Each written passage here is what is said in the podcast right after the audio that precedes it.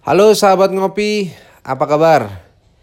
Ketemu lagi dalam channel saya Ngopi, ngobrol prospek ekonomi dan investasi. Bersama Lucky Bayu Purnomo.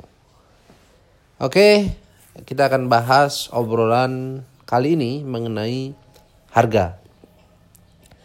Nah, yang biasa terjadi uh, setiap uh, individu ataupun setiap pemangku kepentingan selalu mencapai uh, tujuan transaksi diawali dari uh, sebuah harga. Tetapi dalam obrolan kali ini kita perlu membahas bagaimana menemukan suatu harga. Itu yang pertama. Kemudian yang kedua, setelah ditemukan kenapa adanya harga tersebut. Kemudian yang paling penting nih, ketika harga itu sudah ada, lantas apakah potensi harga tersebut mengalami kenaikan atau pelemahan? Nah, tiga topik besar itu yang akan kita obrolin kali ini. Jadi kalau bicara harga, negosiasi harga yaitu saya kira udah satu situasi yang umum atau satu kondisi yang lumrah karena harganya sudah ada. Tapi persoalannya bagaimana nih menemukan harga yang belum ada gitu. Kemudian harga itu ada dan setelah ada juga lantas bagaimana e, reaksi harga tersebut apakah menguat ataupun melemah karena tujuan transaksi daripada setiap proses e, terjadinya satu harga itu berbeda-beda. Ada para pelaku transaksi yang memiliki konsentrasi ingin mengharapkan harganya menguat. Ada juga yang memiliki harapan bahwa harganya nanti akan melemah. Oke, kita mulai dari bagaimana menemukan harga. Dalam jurnal-jurnal internasional, eh, proses ini uh, dinamakan uh, price discovery. Jadi ada satu uh, kegiatan atau ada satu rutinitas yang membahas dan melakukan praktek-praktek untuk mencari harga dan menemukan harga.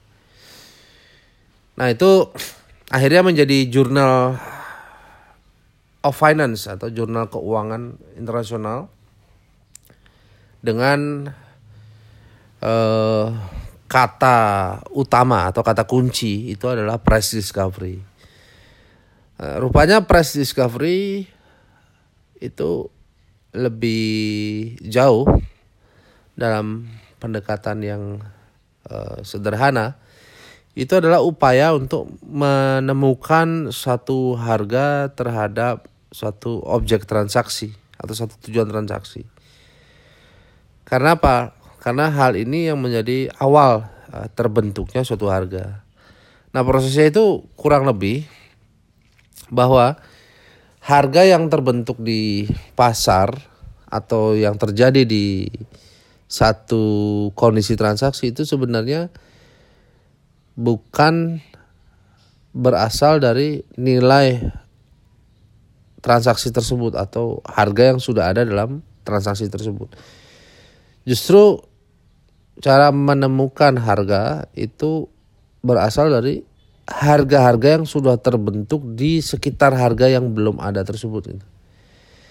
Jadi sebut saja eh, satu kondisi transaksi yang belum memiliki kepastian berapakah harga produk ini gitu atau berapakah harga instrumen ini. Nah, harga yang belum diketahui secara akurat keberadaannya itu dapat ditemukan dengan cara mencari kondisi harga tertinggi dan harga terendah yang ada di lingkungan harga itu sendiri.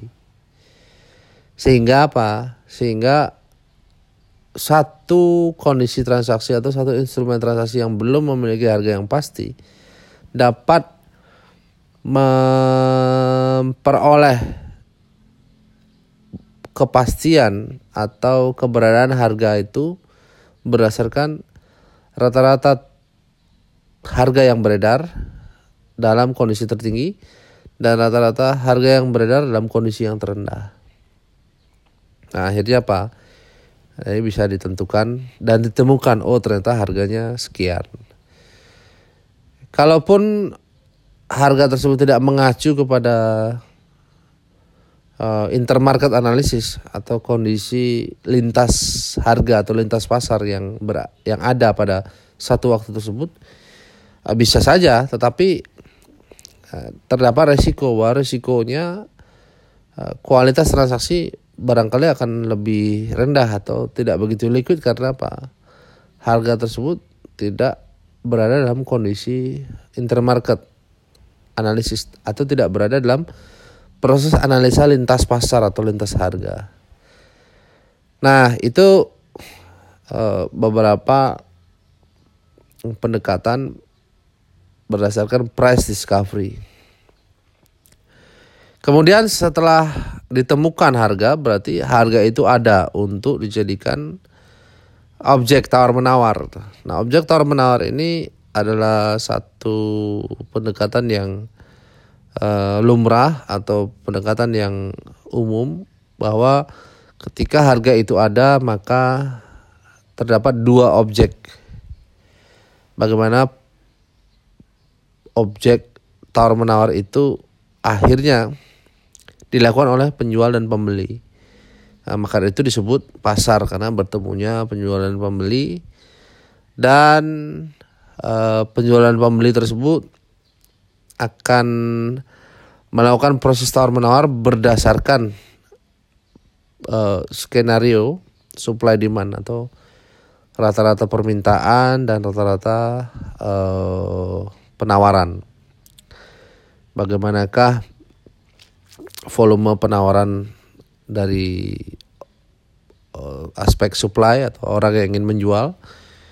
Bagaimana juga rata-rata penawaran dari uh, pembeli atau mereka yang berminat untuk meminta uh, harga tersebut. Nah akhirnya di sana proses tawar menawar yang sudah memiliki orientasi harga itu akan jauh lebih cepat terjadi karena harga yang ada itu sudah ada di alam harga-harga yang ada di sekitar produk tersebut. Nah, berikutnya terjadi proses transaksi. Nah, yang ketiga, setelah transaksi itu terjadi, harga itu sudah ada dalam satu titik tertentu. Yang ketiga yang paling penting, alas apakah harganya itu akan naik atau akan turun, kan begitu. Nah, kenaikan harga dan penurunan harga itu didominasi dari volume transaksi. Nah, volume transaksi itu adalah minat beli atau minat jual itu harus disertai dengan volume transaksi. Artinya apa? Kalau minat beli itu jangan menawar saja misalnya. Ya harus transaksi, harus settle dan good fun. Nah, jadi tidak ada shadow shadow uh, atau bayangan ya bahwa volume yang tinggi itu ternyata isinya cuman orang yang melakukan proses tawar menawar tetapi sampai akhir daripada proses tersebut tidak melakukan apa-apa. Nah untuk itu untuk menilai potensi dari sebuah harga itu harus dinilai dari volume transaksi yang good fun atau yang settle atau yang memang benar-benar terjadi baik itu mereka melakukan uh, volume transaksi beli ataupun jual. Kemudian yang kedua adalah uh, studi peristiwa atau event study. Nah, untuk menilai potensi satu harga itu kita dapat melihat uh, bagaimana studi peristiwa yang terjadi pada periode sebelumnya. Apakah satu harga tersebut menguat pada bulan-bulan tertentu atau satu harga tersebut melemah pada bulan tertentu. Walaupun ini tidak selalu eksak memberikan uh, dampak ya. Sebut saja misalnya bulan Januari uh, harga satu instrumen keuangan itu akan naik. Bulan Desember akan turun karena mau tahun baru. Itu tidak tidak seutuhnya eksak atau satu ditambah satu sama dengan dua itu. Pasti dua dengan cara menambahkan satu ditambah satu. Nah, padahal apa? Padahal angka dua tersebut dapat diperoleh dari kosong ditambah dua sama dengan dua akan tetapi kita paling tidak harus mengetahui bahwa sebenarnya studi peristiwa ini akan sangat penting untuk melihat bagaimana perilaku pasar atau perilaku uh, investor atau perilaku uh, transaksi yang ada di pasar. Nah, dengan demikian melalui volume transaksi kita dapat melihat sebenarnya bagaimana uh, potensi dari harga yang sudah terjadi tadi. Apakah cenderung menguat ataupun melemah. Dengan cara backtesting satu tahun sebelumnya dua tahun sebelumnya atau tiga tahun sebelumnya. Untuk melihat satu tahun di masa yang akan datang dua tahun di masa yang akan datang dan tiga tahun di masa yang akan datang. Oke sahabat ngopi itu dia tiga topik kali ini bagaimana kita menemukan harga kemudian setelah ditemukan bagaimana harga itu ada dan setelah ada bagaimana juga menilai prospek dari harga yang sudah ada tersebut apakah menguat ataupun melemah Oke, sampai jumpa pada kesempatan yang lain. Jangan lupa ngopi ya. Ngobrol prospek ekonomi dan investasi. Bersama saya Lucky Bayu Purnomo.